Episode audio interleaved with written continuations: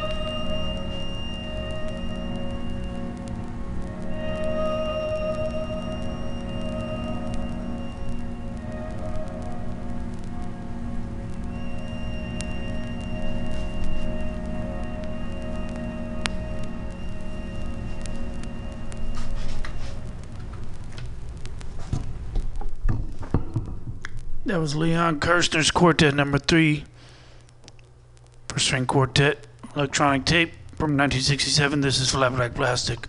On the Mutiny MutinyRadio.fm, we're going to end it all with the Christian Wolff Summer string quartet from 61.